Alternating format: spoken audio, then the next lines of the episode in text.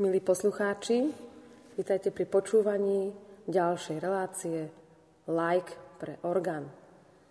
Opäť podľa akustiky máte možnosť nacítiť, navnímať, že sa nachádzame v sakrálnom priestore.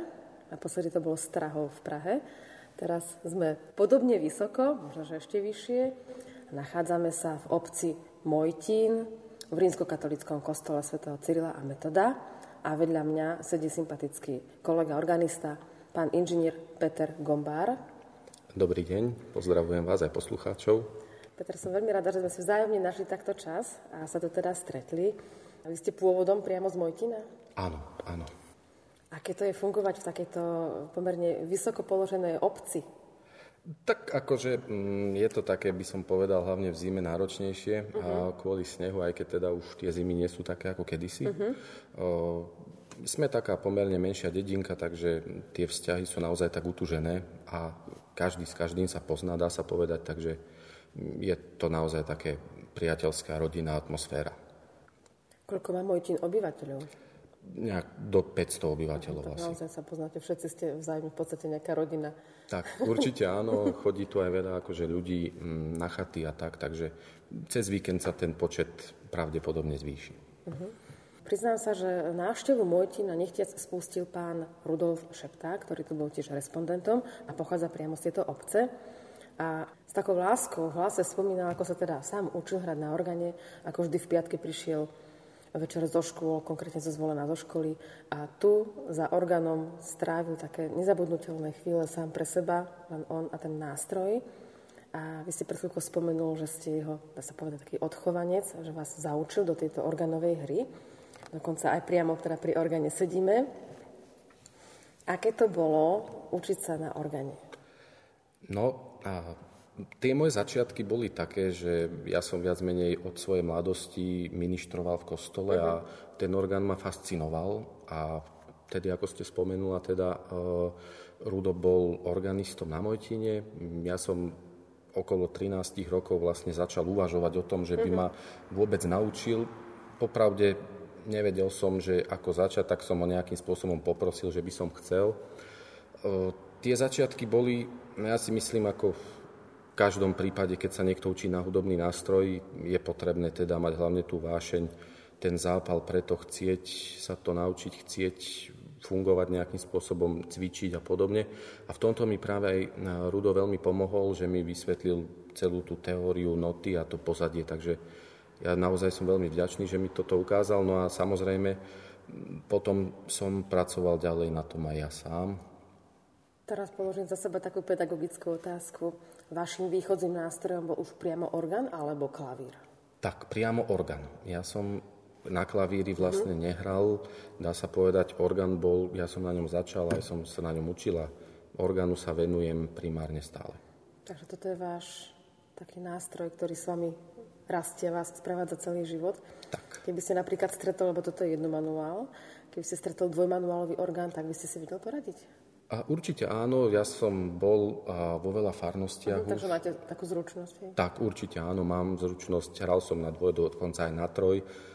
Samozrejme, že človek si musí nejakým spôsobom zvyknúť, je to ten manuál, ale s týmto som žitý a uh-huh. poznáme sa. Spomínate rôzne farnosti, tak ktoré to napríklad boli? Tak napríklad tie naše susedné farnosti, Beluša napríklad, alebo uh, viem, že som bol napríklad aj v Elisei hrať uh-huh. svadbu susedovi a podobne.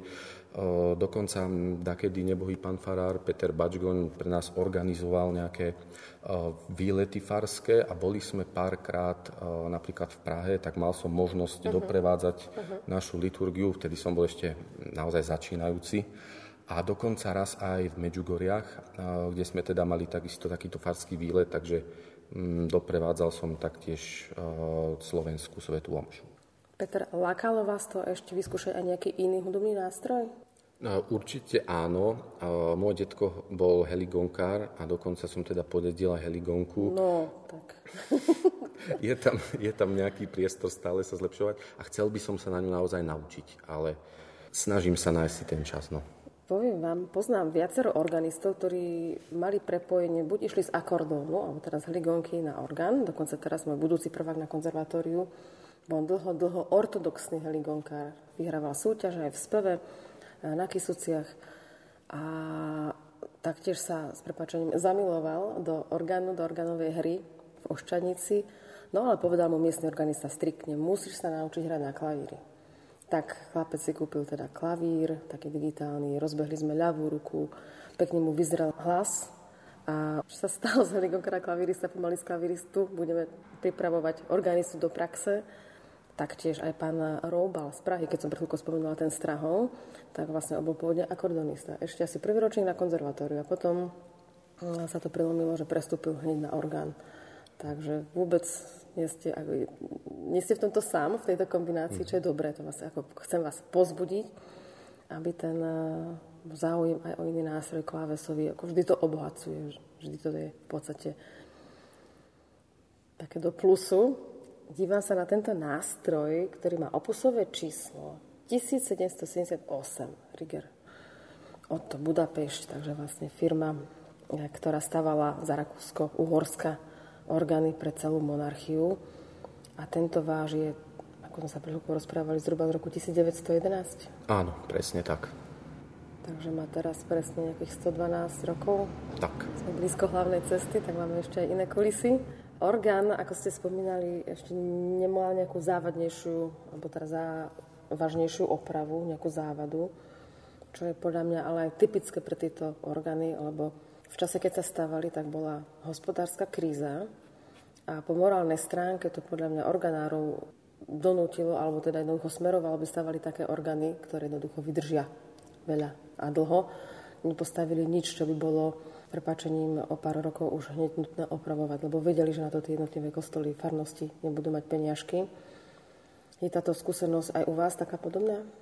Áno, určite, ako, ako ste spomínala, teda po tej viac ako storočnej službe naozaj funguje relatívne dobre. Viac menej všetky registre hrajú, aj keď samozrejme sú tam, niektoré tóny vypadávajú uh-huh, alebo uh-huh. podobne. Takže, ale samozrejme by si zaslúžil určite aj nejakú tú generálnu opravu. Uh-huh. Keďže sa jedná o pneumatický nástroj, tu práve pozerám na jeden miešok, že ste si menil, vy osobne? tu ja. vidíme korpus delikty hneď pri krížiku. Je. Ja osobne nie. A mám kamaráta, ktorý sa teda venuje tomu, je to Jozef Šuška z Diviny a on teda mi pomáha nejakým spôsobom rozbehať to, čo nefunguje. Takže Poznáme Joška. Joška je veľmi vzácný človek so svojím aj umeleckým smerovaním a on má rád takéto miniatúrne nástroje alebo tieto menšie nástroje. Takže čo myslíte, skúsime orgán zapnúť, že by sme ho trošku predstavili poslucháčom? Urobíme taký Určite, audio koment, trošku sa pripravíme na dýchanie. Takže skúste možno predstaviť jednotlivé registre, prípadne na nich niečo možno zahrať. Tak začal by som asi tým uh, jedným z tých najtichších, Dolce. Uh-huh. ale počkáme, kým prejde to auto, aby sme ten register ano. počuli, keďže to je najtichší register. Nech sa páči.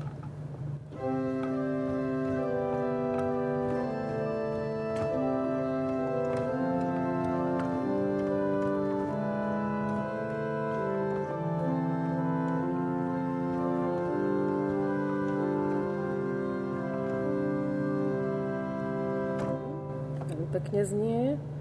Teraz, ktorý by ste chcel predstaviť ďalší register? Uh, jeden z tých, ktorý používam teda pomerne často, je Burdon. Áno, to je môj obľúbený. Tak, mám veľmi rád.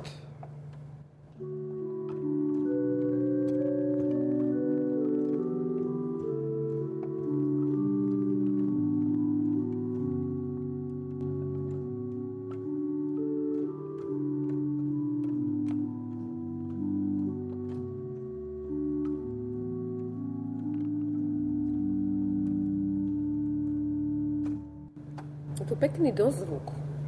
Aj vysoký strop má tento chrám. Áno, naozaj. Naozaj sa tu môže ten orgán tak rozbehnúť, ten zvuk do priestoru a vráti sa. Áno, myslím, že aj pre poslucháčov to je počuť, že naozaj ten zvuk sa nesie tým kostolom. Áno. A skúsme teda ďalšie registre. Trebárs takto, áno. Už to máme spojky, aj pedál principál. Tak.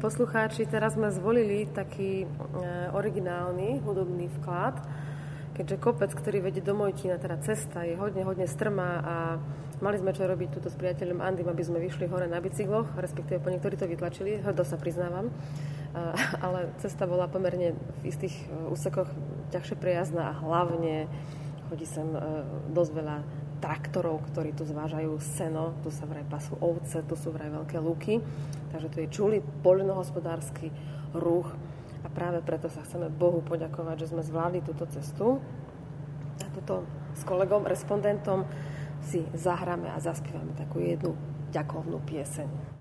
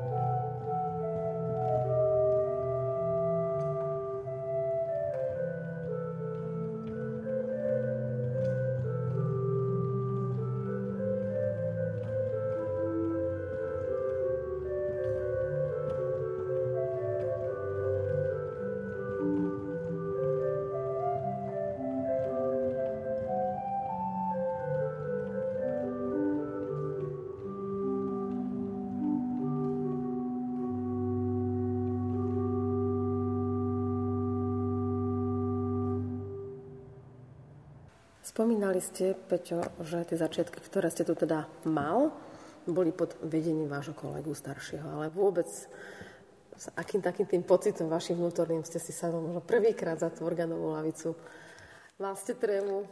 Áno, určite som mal trému, mal som veľký rešpekt, predsa len ten nástroj bol pre mňa veľký, všetko bolo neznáme. Áno. Takže tie pocity boli naozaj veľmi zmiešané, ale prevažovala tá vášeň a to, že som sa naozaj chcel naučiť hrať. Takže s týmto som začínal a s týmto som stále bol ako keby hnaný dopredu. Uh-huh. A mali ste podporu v rámci rodiny, alebo aj kňazi vás tak podporili, že Neboj sa, keď sa aj pomýliš, poď smelo ďalej. Ako to bolo? Áno, áno, áno, určite. Uh, určite by vedeli aj farníci rozprávať z mojich začiatkov, pretože uh, tedajší pán farár, teda ešte Peter Bačgun, ktorého som spomínal, uh-huh. uh, mi naozaj veľa pomohol. Jednak mi teda daroval klávesy, ktoré som, na ktorých som teda doma mohol cvičiť. Uh-huh. Pekne. Áno, a zároveň teda mi umožnil um, nejakým spôsobom teda na tej Svetej Omši postupne začínať, pretože nevedel som na začiatku hrať naozaj hneď všetko. A... Ani sa to podľa mňa, mm, nie že nedá, dať sa dá, ale človek sa, je rád, keď sa skoncentruje napríklad na tú prvú pieseň, lebo hráč Šnajdera Trnárskeho všetky hlasy stále prizvukujú, že to vôbec nie je jednoduchá záležitosť. Áno, áno, to nebola naozaj jednoduchá záležitosť, takže si pamätám, že moje začiatky boli naozaj také, že som od oltára v polovici Sv. Omše vybehol na chorús kvôli tomu, aby som zaspieval na Svete príjmanie pred Tebou Ježišu. Takže toto boli moje začiatky. Takže ako ministrant ste utekal hore, hej? Áno, áno, zapol orgán, zahral a zase potom som ho vypol. No a tak som nejakým spôsobom nabaloval potom na to ďalšie piesne. Hm, takže vlastne bola celá omša tichá s tým jedným vašim vstupom. A potom povedali, že bolo to dobre, pokračuj a už. Áno, áno, bolo to dobré a pamätám si na moju prvú svadbu, uh-huh. kedy som naozaj vedel tiež len, dá sa povedať, Wagnerov pochod. Prilepil som k tomu nejaký žalm a plus ešte alelujový verš, takže to boli také moje začiatky. Koľko rokov vlastne už ste v tejto službe, dá sa povedať? No, tento rok je to 15 rokov. No, tak to ste už ostriľaný organista, kantor. Stalo sa vám niečo aj také, že vtipné počas Svetej Homše?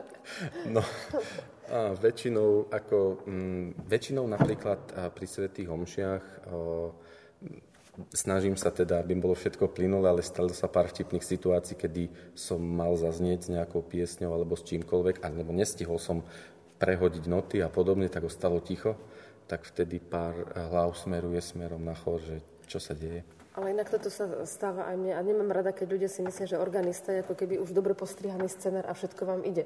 Rad radolo si musíte prehodiť e, noty, ak tu je číselník, ešte prehodiť proste čísla piesne tak si pamätám, ako kedy si ešte časopise Adorému v 90. rokoch bol taký obrázok, že organista musí mať aspoň 6 rúk, lebo dve chystajú toto, dve chystajú hento a ešte niečo padá, tak treba zachytiť. Áno, áno. Tak niekedy dobre mať takých tých asistentov vedľa vás.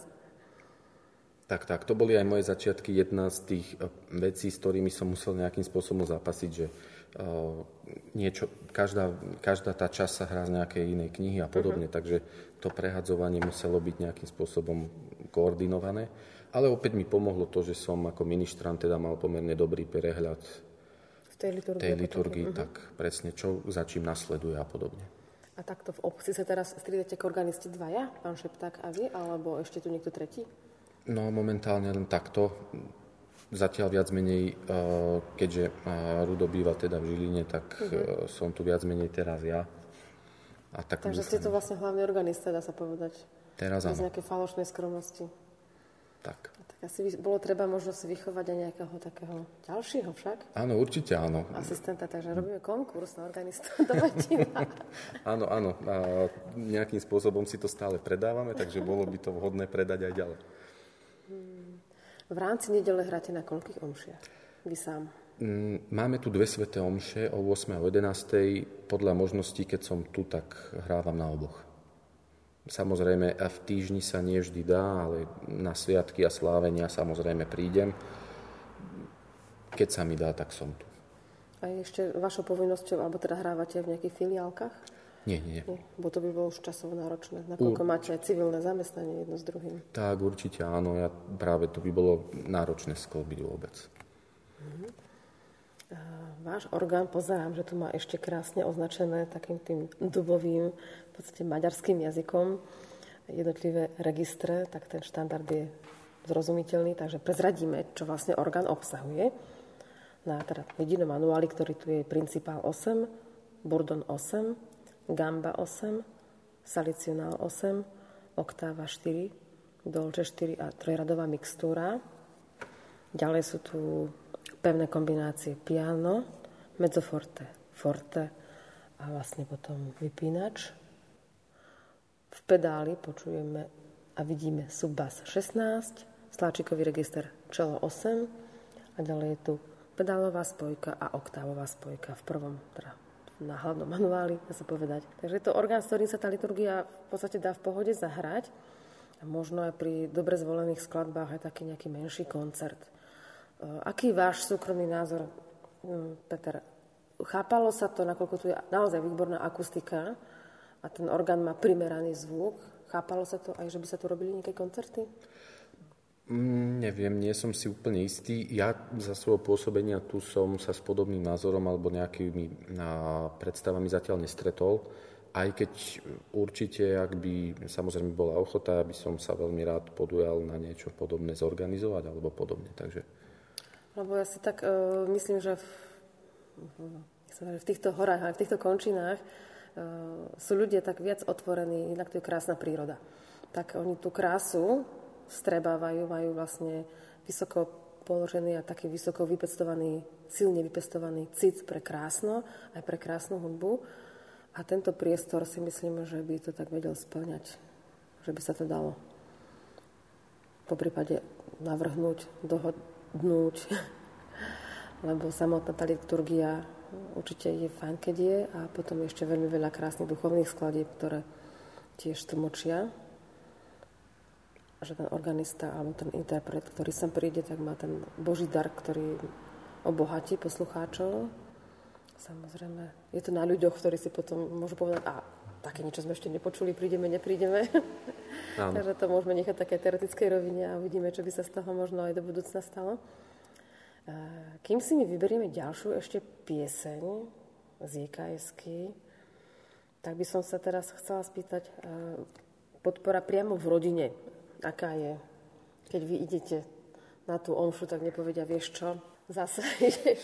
Nie, nie, nie, naozaj nepovedia. Nejakým spôsobom ma od toho ani nikdy neodhovárali.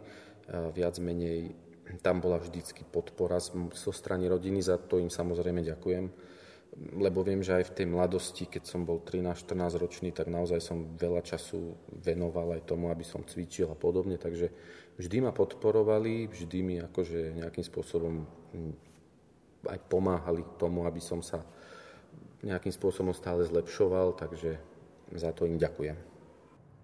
kým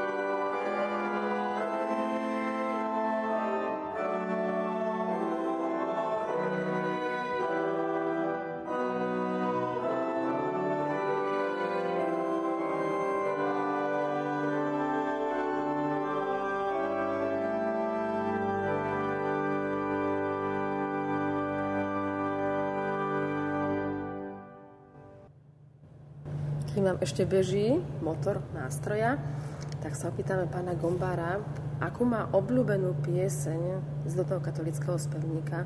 Podotýkam, že to môže byť akékoľvek liturgické obdobie, proste pieseň, ktorá je vám, vášmu srdcu blízka. Ja mám veľmi rád e, piesne pôsneho obdobia. Jedna z tých mojich obľúbených je Svetý pôsa započína. Tak chcete, vy si môžete teraz skúsiť zahrať? Ako to znie v tomto pre vás najbližšom prostredí zvukovom?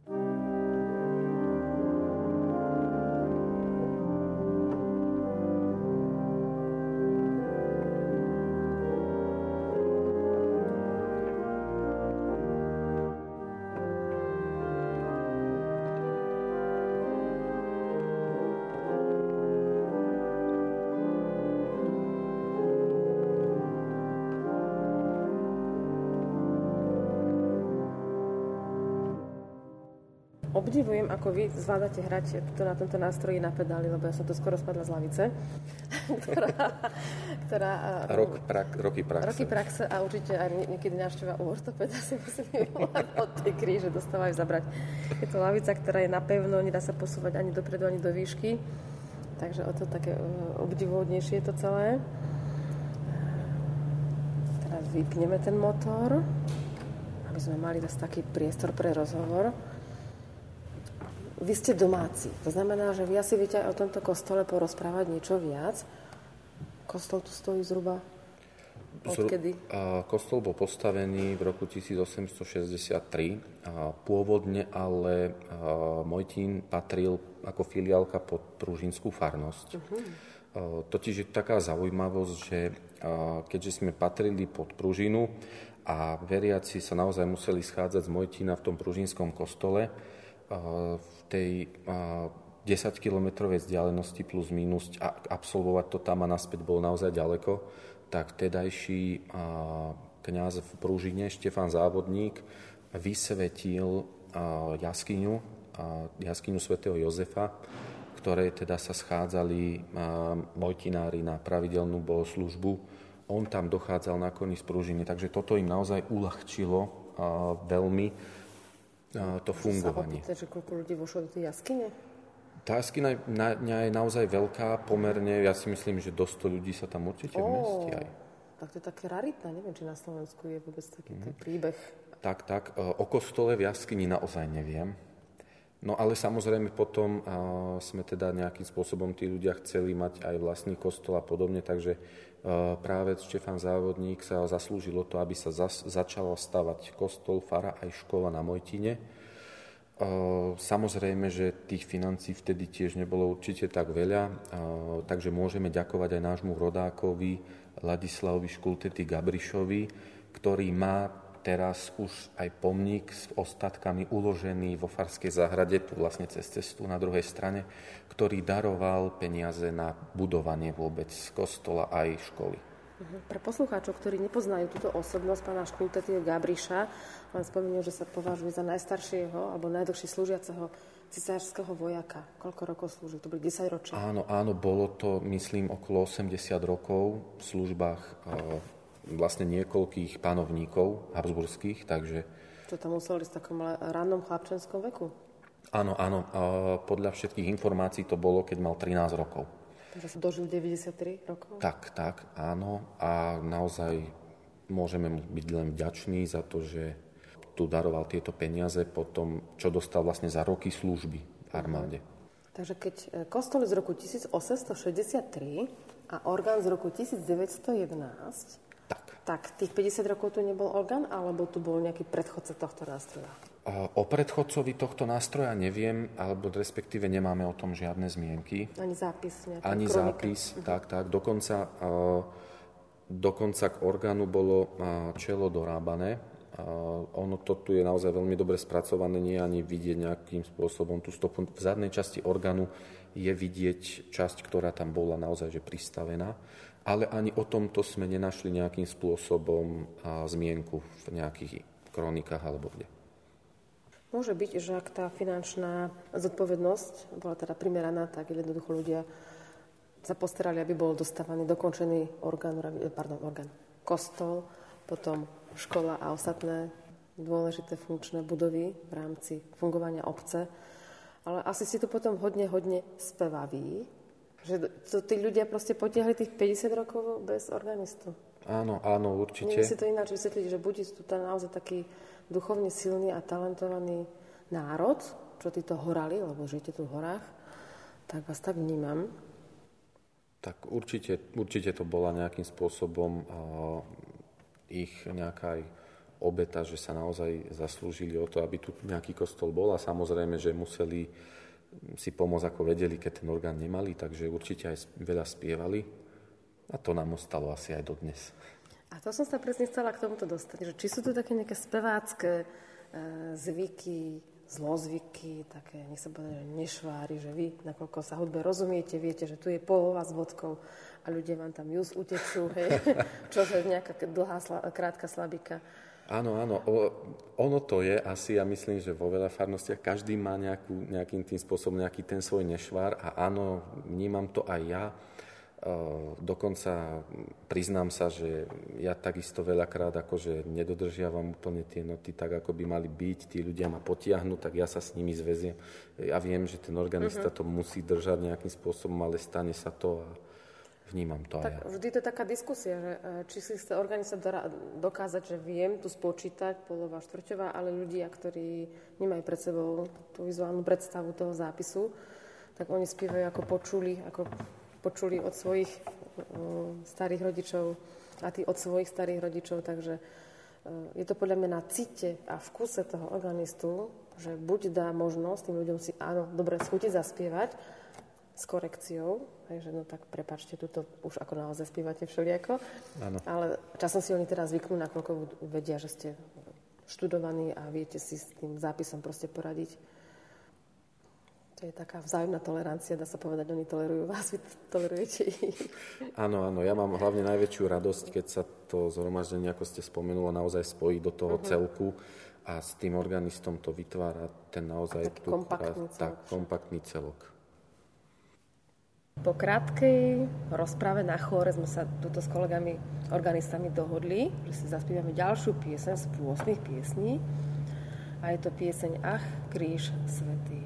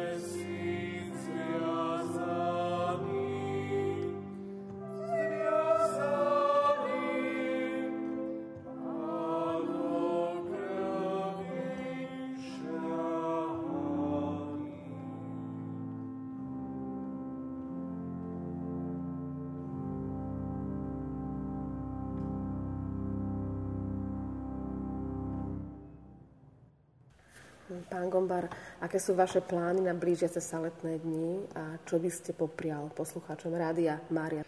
Tak uh, plánujem teda si nejako oddychnúť na dovolenke cez leto, tak dúfam, že to teda vyjde.